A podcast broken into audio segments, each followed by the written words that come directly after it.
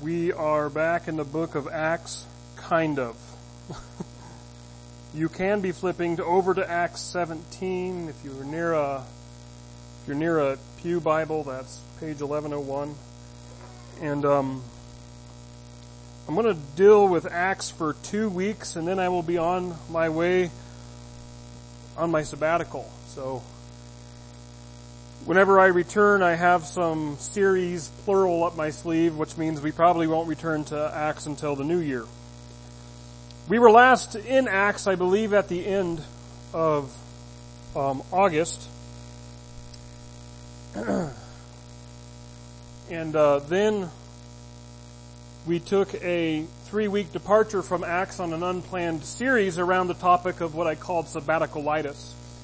And which is burnout or exhaustion, indifference because of 2020, 2021, COVID, cancer, and all the other nasty C words.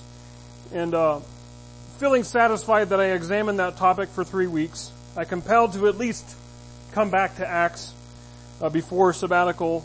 Um, and anyways, I'm also just wanted to say that I'm excited about all the guest preachers that you guys are going to have while I'm gone. In fact, Christy says I want to be around for that.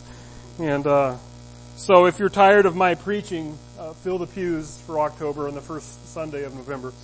And um, I think you will like who you hear. But as I said, we're back in Acts, kind of, because I'm going to preach on the same passage for two weeks.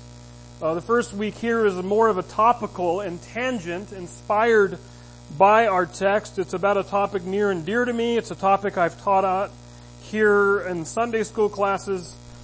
But I find it to be so important that it just seems uh, preach-worthy from behind the pulpit, and it's on the Bible itself. It's on translation, philosophy, and manuscripts. And some of you hear that and you said, man, I wish we had a bigger sanctuary so I could just slip out the back door. and, uh, I took advantage of our size, but I hope you'll be engaged. I'll try to make it engaging. We do have a back door, so if you want to come up the aisle and pass me, no, just, um, but in honor of hearing the Lord's word, though, let's just stand and read uh, the verses that inspired me to consider this topic, and then we'll I'll get to nerd out, and you'll get to fall asleep. So it'll be great. Acts 17. Um, you, and you say you have a really good job at selling your sermons, Kevin. Uh, verses 10 through 12. We read, the, the brothers immediately sent Paul and Silas away by night to Berea, and when they arrived, they went into the Jewish synagogue. Now these Jews were more noble than those in Thessalonica. They received the word with all eagerness, examining the scriptures daily to see if these things were so. Many of them therefore believed, with not a few Greek women of high standing as well as men. Let's pray. Father, we thank you for your word that you have given to us. We thank you that it has been preserved. We thank you for translators and translations that bring these ancient words of wisdom, these timeless words into our laps on any given day. That all these words written by so many authors over so many years has been faithfully given to us. We thank you for that. Father, help us to treasure your word because they come from you. Um, thank you, Lord Jesus, that you are the Word as well, that you came and dwelt among us. And we thank you that you died for our sins and you rose again. And we thank you for the message that we get to share about how you have saved the world. So I pray that as we study this topic today, that you would grow our admiration for you and what you say, that you would grow our faith and obedience to you and what you say and that we would take greater treasure and hope in what you say as well. So say what it is that you desire, and we ask and pray all this in Jesus' name. Amen. You may be seated. I've been in the habit here and there of taking a Bible with me to town. And a few weeks ago, I was leaving Cloninger's and I got in my Durango. I looked at the Bible I took with me and I looked at a guy over at the gas pump. And even though I, I knew him, I, I, didn't know if he knew me. He was a couple years ahead of me at school. It's how I remembered who he was. And finally, I don't know if it was conviction or if it was just the fact that this is what I planned on doing this day, no matter what. I uh, was about to head up the hill, but I grabbed my Bible, I walked over to him, and I said, "Can I give you this?" And he was working on the back of his truck, trying to repair a light or something, and he, uh, while his truck was getting filled up, and he looked at me. He was taken back a little, a little bit confused. And I asked him again, and he said, "I don't really have need for one." And uh, but he, then he said, I could be the middleman. He said, I'll give it away for you. And so I left it, I got in my car, I drove off, and I prayed that he would find use for it. Now, why would I do something weird and bizarre like that? Well, it comes down to this. You and I believe, excuse me, you and I believe in the power of the Word of God. James the half brother of Jesus, says in James 1:21, "Receive with meekness the implanted word which is able to save your souls." Jesus himself, he imagines the word as a seed. And the task of messengers of the word is to throw that seed knowing that it might land on one of four soils, not in one of four jars if you were here earlier for our joke, but one of four soils, good soil that receives it, thorny soil that chokes out the word as other pursuits of our lives might choke out the word, rocky soil where the seed doesn't take root because persecution and hostility because of the word's stances, sometimes it drives people to hold the word less lightly, or word seeds thrown at a path wherein birds can come and eat the word just as quickly as Satan or some of his servants might come and throw off the word of our minds with the world's excuse for wisdom. We'll get to the narrative and the implications of this narrative in Acts next week, but for now in this passage, very memorable, tells us that Paul and Silas came to Berea, and it wasn't until those noble Bereans received the word with all eagerness, examining the scriptures daily to see if these things were so. Many of them were therefore, they believed. It wasn't until they received the word that they believed. The scriptures, the word of God. You know, I know uh, quite a few people, whenever you ask them about their conversion story, they point to a passage in the Bible. More than the words of a pastor or a moment at the altar.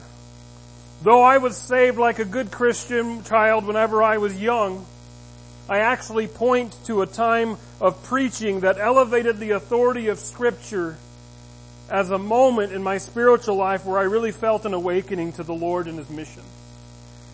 These Bereans, already Jews, thus already having access to the Word of God, the Old Testament, as we call it, examined the scriptures and by them believed. You know, we don't know. The Bereans were not in Israel. Berea is in present day Greece. It is possible that the scriptures that the Bereans searched to compare with what Paul was saying was actually a translation of the Old Testament called the Septuagint.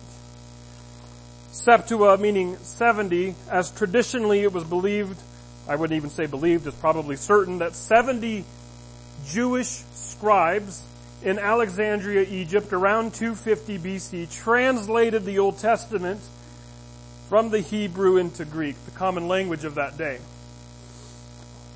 When your New Testament authors quote the Old Testament, I dare you to flip back and read the Old Testament itself to compare with the quote. Oftentimes, you will find slight word alterations because the New Testament authors are quoting from the Septuagint, which your Bible translators translate into English. But meanwhile, the Old Testament of your Bibles are translated directly from Hebrew. Are you tracking? I know some of you are like, it's already happening, Kevin, the headache. Why are you doing that? No. Just look with me actually, I, since we're in Acts, I went to Acts 15. Here's the last time I believe in Acts where the Old Testament was quoted. in the new. This is happening during a big church council where all the Gentiles, which are non-Jews, are coming to faith in Christ.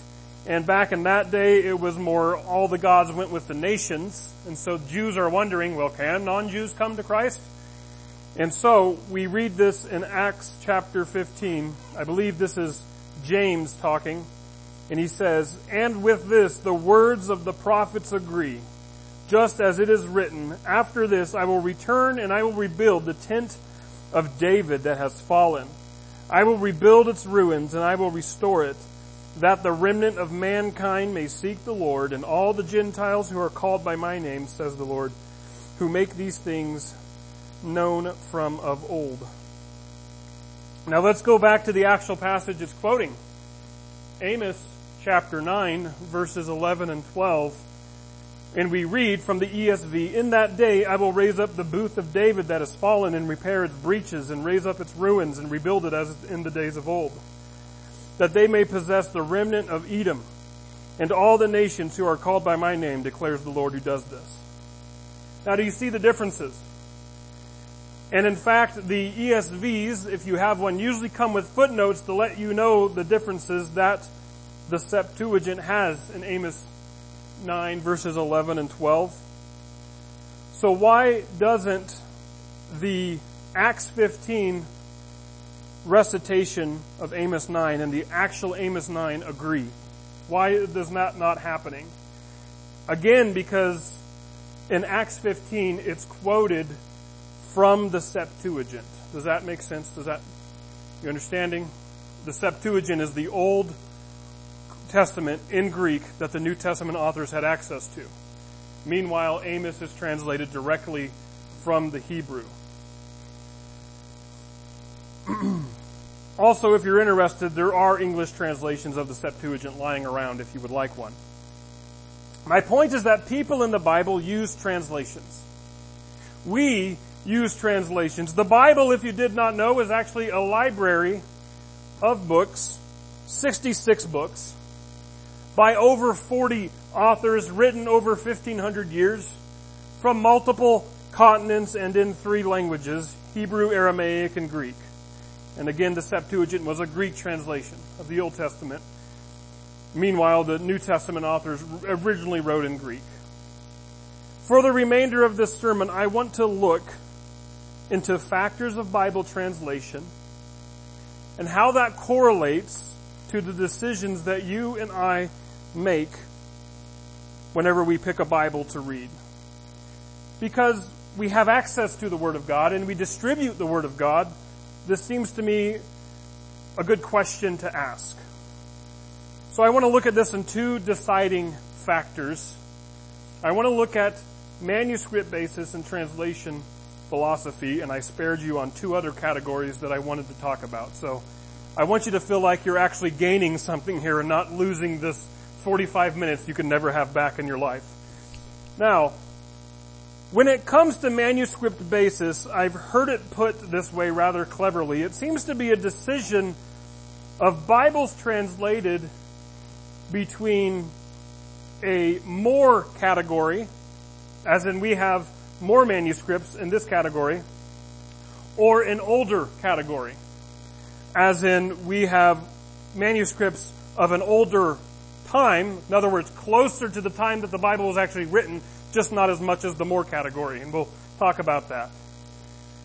So in one category of manuscripts, the, the copies of the original writing them, themselves, we have a family of more or multiple manuscripts. This is called the received text, or if you want to sound like you go to Bible school, it's called Textus Receptus. and these manuscripts inspired the, the King James, the New King James, and another Bible I've made mention from time to time. It's the modern English version. Uh, there was a church father named Jerome, and he started collecting the Hebrew scriptures, that is the Old Testament, and he started collecting the circulating New Testament gospel accounts and he put them into a Latin translation called the Vulgate. Vulgate sounds like vulgar, it just means common, common language. But I also want to make mention that in 397 AD, where were you then? No, just kidding. There was a church council called the Synod of Carthage, which formally confirmed, and I use those words particularly, they formally confirmed what was already known, and that is the circulating text of the Hebrew scriptures and the New Testament gospel accounts and uh, Revelation, they all, that they all felt inspired of God to say that this is His Word. And I want to say again, uh, formally confirmed, because I don't want you to get the idea that, oh, for about 350 years after the time of Christ, there, this was up in the air. Is this a question? What books are given to us by God and what books aren't?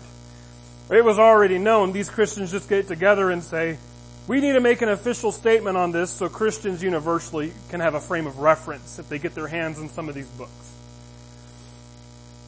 This church father named Jerome, about a decade after that council, he starts putting together the Vulgate. If you fast forward to 1382, maybe you've heard of a man named John Wycliffe.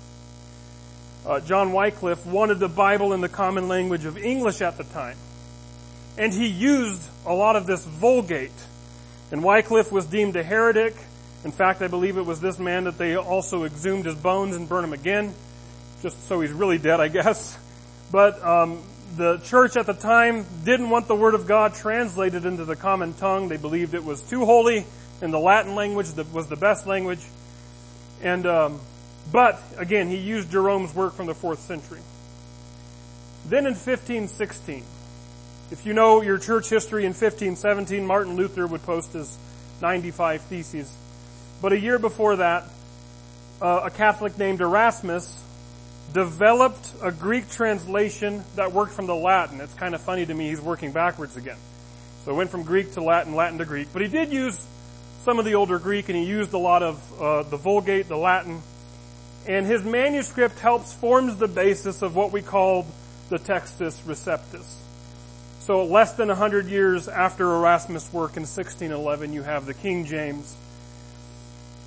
That was in 1611.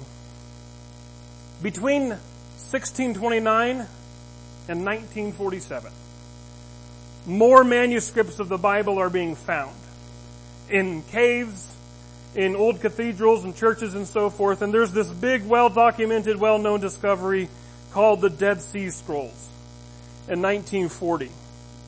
And as the story goes, so you, some of you want stories, so I'll throw a story in for you. There was a shepherd in a local tribe in the region and he left his flock of sheep and goats to search for his stray. This is how all good stories start. and walking among the crumbling limestone cliffs, I mean, I would think that the sheep is probably dead if you can't see him up there. But, um, he, this is uh, among the limestone cliffs that are line the northern rim of the Dead Sea, around the side of a place called Qumran. He found a cave in the steep rocky hillside and he's intrigued and he wants to throw a rock in there. So he does and he heard a pot break. Now that doesn't seem like out of place and so he eventually found many pots in all these caves holding old manuscripts. And some of them are of the biblical text um, and some are actually non-biblical texts uh, from the community there. Now let's hear this from a positive point of these finds. It, it really actually confirmed that the Bible we had had our hands on at the time, primarily the King James Version, although some English translations were put out uh, between 1611 and 1940s when this was found, but it confirmed that we have an accurate translation because all these texts really agreed with one another. There are charts like these, sorry, I thought that was a bit bigger, but I believe they're also in your outline. But they're a dime a dozen, and um, in many Bible translation books. But to give you an idea, we have over 5,500 manuscripts of the New Testament. And a lot of these other books, old books, Homer, Plato, we don't even have that many manuscripts. Um, Plato, we actually, it looks like only have seven manuscripts to where we get our books of Plato now if you read it. All that to say is that all these manuscripts that we have, the only differences that there are, we should say that there's a 99.5% accuracy to all the, all the translations we have with all these different manuscripts. But there is a question then where, where do they not agree with each other? So if you remembered about five hours ago, whenever I said that there is two sorts of manuscript basis, it's either a basis of the more manuscripts or the older manuscripts. That is, do you want a Bible that's inspired by the majority of texts uh, considered, or a Bible inspired by what's considered to be the oldest, therefore the closest to the actual time of writings? So again, there's 99.5% agreement, thus an only 0.5% difference. But it can be spotted. Do any of you have a King James or a New King James with you? Yes, you. Could you read out loud Acts 8:37 for me?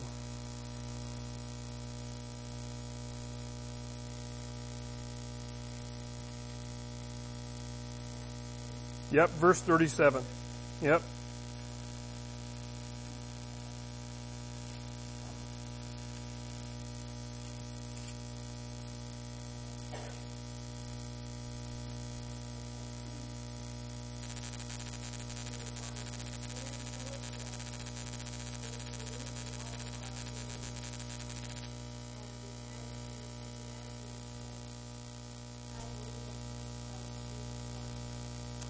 Okay, so if you know the story, that's when the Philip and the eunuch have met, and Philip tells them the story of Jesus, and he asks if he wants to be baptized, and he says, "You may if you believe in Jesus Christ." Well, let me read it to you out of the ESV. Oh, actually, I, don't have it. That's what it looks like in the ESV. Um, and if you look in your ESV Pew Bibles, you may note something similar. In fact, if you have an NIV, an NLT, a CSB, you'll probably see something similar. Well, what's all this about? This is the 5%, or 0.5% of what is the textual variance between some of the Bible manuscript backgrounds. The, the older manuscripts, often called the, the critical text in translation circles, has variances, and they appear to be what look like omission, omissions. Now I need you to follow me on this because when somebody sees this, like I've seen so many freaky Facebook posts, your Bible's trying to lie to you. It's not the case. Just follow me. The texts from about 400 up to uh, the, the Vulgate, basically, in Erasmus, these were the first Bibles produced in English. Now it may shock you to know, but verse numbers were not written by the original authors. Like, Luke is not writing verse 1. In the first book, O Theophilus, I have dealt with, you know, he's not writing verses, numbers. That actually didn't come until about 1555 from a Bible translator. So, the verse numbers are not inspired. The, the, the, the Bible editors and translators uh, wrote these so we can navigate these big library of books easier. So I didn't need to say to you, open up your Bibles to the part where Paul goes to Berea. I could just say open up to Acts 17. So that's why verse numbers and chapters are put in there. But since the first English Bibles included verse numbers, and at the same time they were inspired by this more manuscript category, the Textus Receptus, well what happens whenever Bibles start being produced by the critical text or the older manuscript category? In order to accurately reflect the manuscripts that they were being inspired from, they had to remove verse numbers to show you the difference. Does that make sense? So there's no Bible out there that I know of, in mainstream I should say, that has any hidden agenda to not let you see the full Bible. Rather, they're, they're showing you accurately the manuscripts they're inspired from. Now, Textus Receptus Bibles, like I said, are King James, New King James, MEV, but practically every other Bible is inspired by the critical text. So then a question that many people debate over is which one is the original written? Because some people do get concerned by that 0.5% difference. Other passages are, I think, John chapter 8, that is completely omitted um, in some of your critical texts, or they'll have brackets and say some manuscripts didn't have this in their Bible. Um, other passages, the Lord's Prayer, the last part of the Lord's Prayer is a debated variant. So there are other parts in the Bible, and they say, well, there can't be two manuscripts. Which one is the actual Word of God? Um, and so some people will say, well, it has to be the Textus Receptus because it has all the verses, and there's so much legacy and longevity. and it, it's been enjoyed over 400 years by now. While other people look at the critical text and they say, well, it's the closest to the original era they were written. So there's this debate.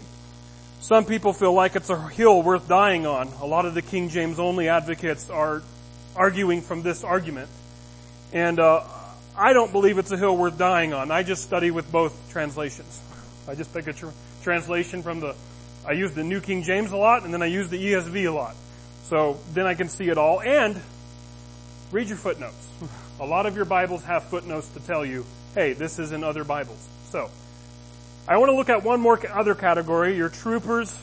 I see some of you are sweating beads, some of you are napping, but um, I thought about bringing some water balloons today, but um, but one big question is translation philosophy. And you're like, I love that word. So, what is the philosophy behind our theories of translating? Now, you might be saying, what do you mean? I thought translating is pretty straightforward. We find a word in the language we don't understand, we find the corresponding English word, and voila. Yes, that philosophy simplified it has been called uh, formal equivalence, or it's been called essentially literal, or it's called word for word. You think about formal equivalence, you're, you're getting an equivalent from the original language in the receptor language, which is our language that we're speaking in. But sometimes the form, even weird syntax, is translated. This is where we get a lot of Christianese phrases that you maybe never thought about, but the glory of God instead of just God's glory. Or some people have called the, the translation I preach from the ESV the Yoda translation. If you know Star Wars and the guru Yoda, some, some of his famous quotes is, do or do not, there is no try. Um, but they think, Kevin, your Bible sounds like Yoda is saying it. And I'll give you an example of weird syntax in the ESV. It says in Psalm 1-1, Blessed is the man who walks not in the counsel of the wicked. So you hear that weird syntax. I mean, I'm walk nodding to Phil's house. Um, walks not. The CSB would clear it up and say, how happy is the one who does not walk in the advice of the wicked. Or how about John 14:25 opens up this way, these things I have spoken to you. Whereas the CSB would be very straightforward, I have spoken these things to you. The primary point with literal translations is that they're seeking as much as possible, though, to be a window to the original language. Why need any other translations? There is another thinking, another philosophy of translation that arose in the actually fairly recently in the mid, early to mid 1900s. And people call this dynamic or thought for thought or meaning for meaning. And this philosophy focuses more on readership, uh, helping the reader to understand. Because as I just demonstrated, sometimes the word for word translates using weird syntax, and, many of the higher or many of the literal translations have high reading levels and elevated vocabulary. So the thought for thought, they see reading comprehension as a higher factor than spot on word for word translation.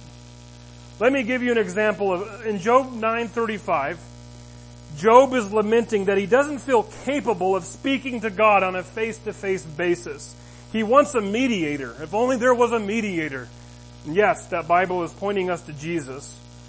But he says in Job 9:35 in the ESV, "Then I would speak without fear of him, for I am not so in myself." Now I actually read this in the ESV in my own time and I was confused.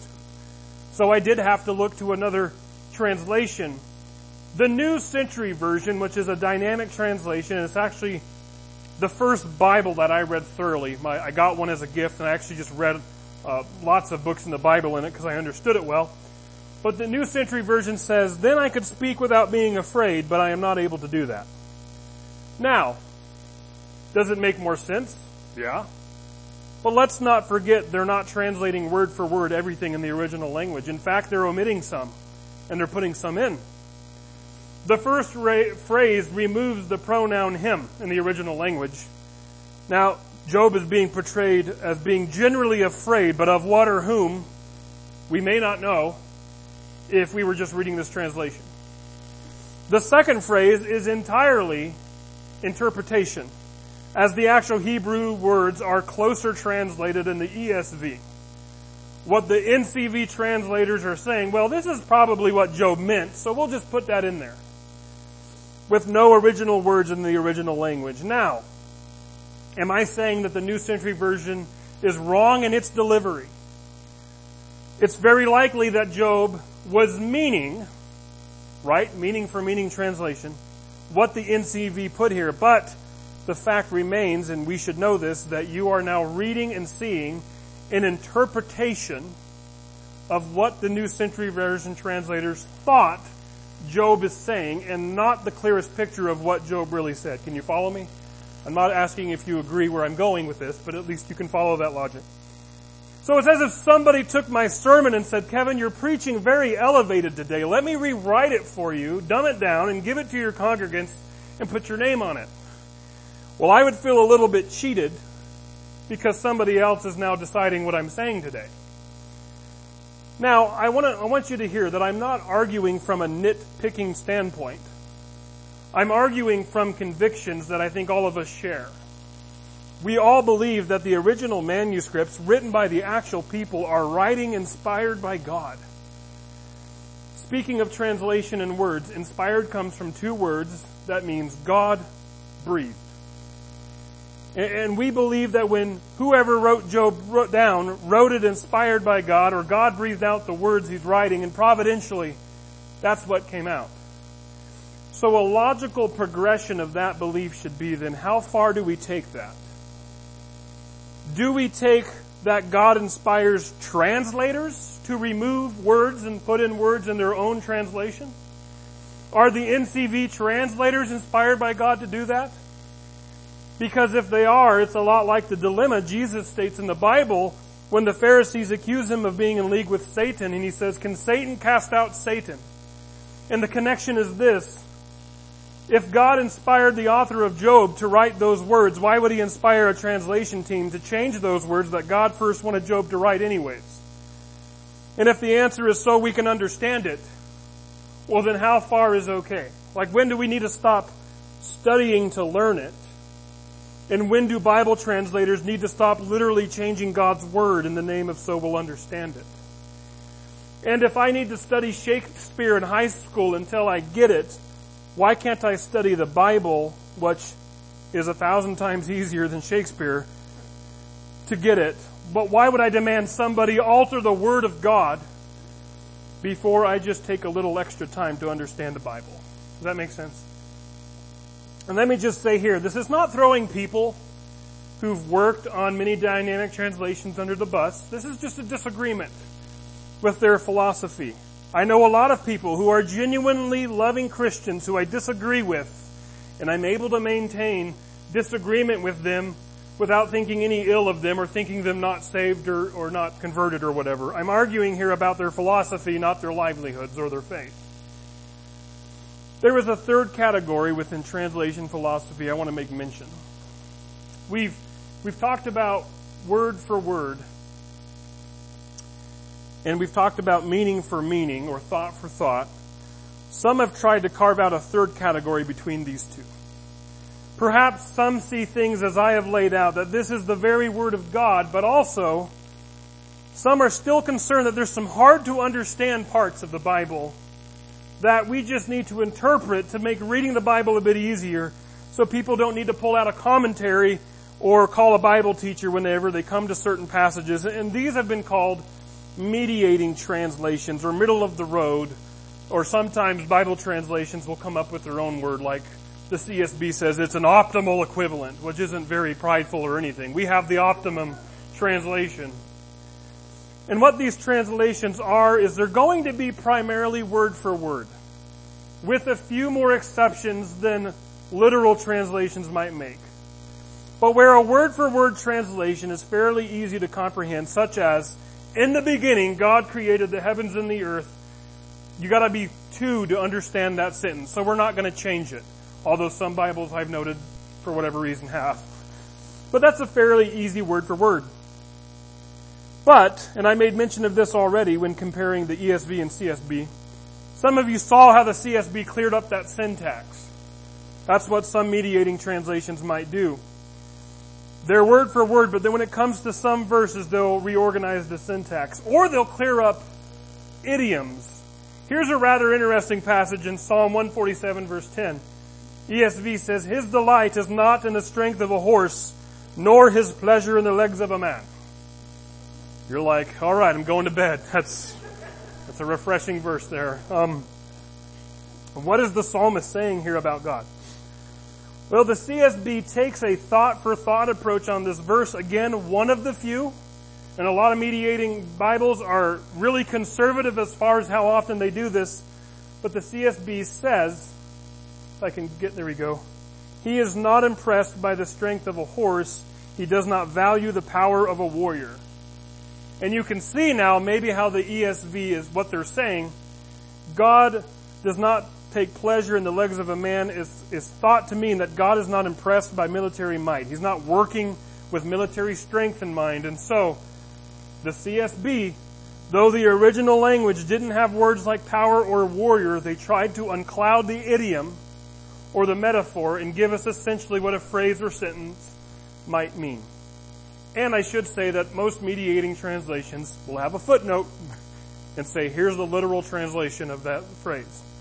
This category of Bibles would include the CSB, uh, the predecessor, the HCSB, the NIV, a Bible called the New English Translation, and then there's a fairly new one that I really actually like called the BSB, or the Berean Standard Bible, which ironically what we're going through today about the Bereans. But, now this category in these Bibles, some are going to have some different degrees of times and places where they might choose thought for thought translating over literal, but they're aiming for a medium, a middle ground. I want to make you aware of two resources briefly, and then I have a close, closing thought. The end is in sight. Two resources. I've read two books about all this stuff, and they're from both sides. There's one that really argues for dynamic and mediating. There's another one that really argues literal is where you need to be. And so, with the idea of what the proverb says about one side sounds right before you hear the other case. I'm going to encourage you, if you're interested in this, read both books. One is called How to Choose a Translation for All It's Worth. It's actually by two people who worked on the NIV Bible, and they're arguing for dynamic, but mostly for mediating or middle of the road Bibles. And uh, the other book is called The Word of God in English by Leland Ryken. He worked on the ESV Bible. And he is a proponent that I largely agree with, but I'll just tell you up front, he wrote it a bit more blunt and aggressive than I have given it to you today. And I would be happy to connect you with these resources, order these books for you if you want to, just, just let me know. And I want to let you know that I read through both of them, and whenever I read through the first one, I was a proponent of that. I thought, yeah, this makes sense. I really wanted, yeah, I really, and then I read the next one and, wow, this makes sense. I really, and then after I thought about them both for a while, I kind of sided with the more literal Bible reading. In closing, I want to talk about something that kind of saddens me, and that is this. I felt a little bit hesitant to occupy an entire Sunday with this topic. Because I get this. It's less motivational. It's not focused on show me how to live. It's all occupied with brainy stuff when it comes to the Bible but I want to show you something else that saddens me is that we live in this paradox today. We have more Bible translations in our own language than any other time in history. And we have the lowest amount of biblical literacy than we've ever had in a long time. There was a time when the Bible wasn't accessible by the common man, but from about the mid 1500s, when the Bible was becoming accessible to men, to I don't know, maybe the early to mid 1900s, Bible reading was up, biblical literacy was high. Some of you said you can talk to anybody on the street about Noah, they know, you know, they would know what you're talking about. That's not the case today. If you mention a name like Noah or Abraham, people are, okay, I don't know a thing about them. And I'm not throwing this under the bus, but it's interesting that with the formation of this thought for thought Bible translation and the proliferation of, of easily hundreds of English translations, with 10 to 15 commonly used English translations among Christians, for whatever reason, biblical literacy is down. And even though it is so unoriginal and so often repeating, I consider it an honor and privilege to implore you, urge you, beg you, take the Bible seriously. Beat the odds and be a biblically literate Christian. I would exchange my pulpit and sermons in a heartbeat if it meant every one of you were diligently in the scriptures. And we've just talked about manuscript background and translation philosophies. What would I encourage you when it comes to what Bible you should read? Well, as far as manuscript bases go, again, I'm either for either or. They're so similar to me that it's not a big deal and I don't wet my pants every time I see a verse omission. But as translation philosophy goes, I'm going to word it this way. My head says literal, but my heart says the middle category. If you catch my illustration. That doesn't mean, oh good, Kevin says I can read a much easier Bible. I'm going to stick with that middle category. No, pick up a literal translation if you think you can. But if you do get a middle category Bible, read the footnotes. because most of them are good about putting literal renderings in the footnotes if they use a dynamic translation. Another thing is that I would actually encourage you to read two Bibles. And you're like, I can't even read one. Good, read two. Um, and if you're in a dynamic translation, NLT is a common dynamic translation. The message, I'm sorry, is actually in another category I didn't even discuss. It's called paraphrase. So please don't make that your day-to-day Bible. If a literal Bible is hard and you want a medi- mediating, choose a CSB, an HCSB, or an NIV. Read it alongside your, your prized NLT and your message. But among literal Bibles, I think you might find that they're easier than you think they are. And if the Bible I read and preach from is not easy for you, ESV, I actually asked all my Bible nerdy friends and said, what is the most easiest literal translation? And I got about every version under the sun. But from my own mind and thinking, the NASB just released a new update in 2020 and all the reviews are saying it's clear without sacrificing literalness. Or with hesitancy because of the way they handle genders, but I would also state the NRSV might be among the easiest literal translations. Or do not let the words King James scare you. The New King James is fairly easy to read. I would just assume I'm preaching ESV, so stick with that. But my biggest point is, is with the season of the world that we're in, in terms of Bible translations, you or I have no excuse to be ignorant as far as the Bible is concerned. Amen? Let's pray. Father, we do thank you for the season you've placed us in in the world, that you've given us many translations to choose and read from.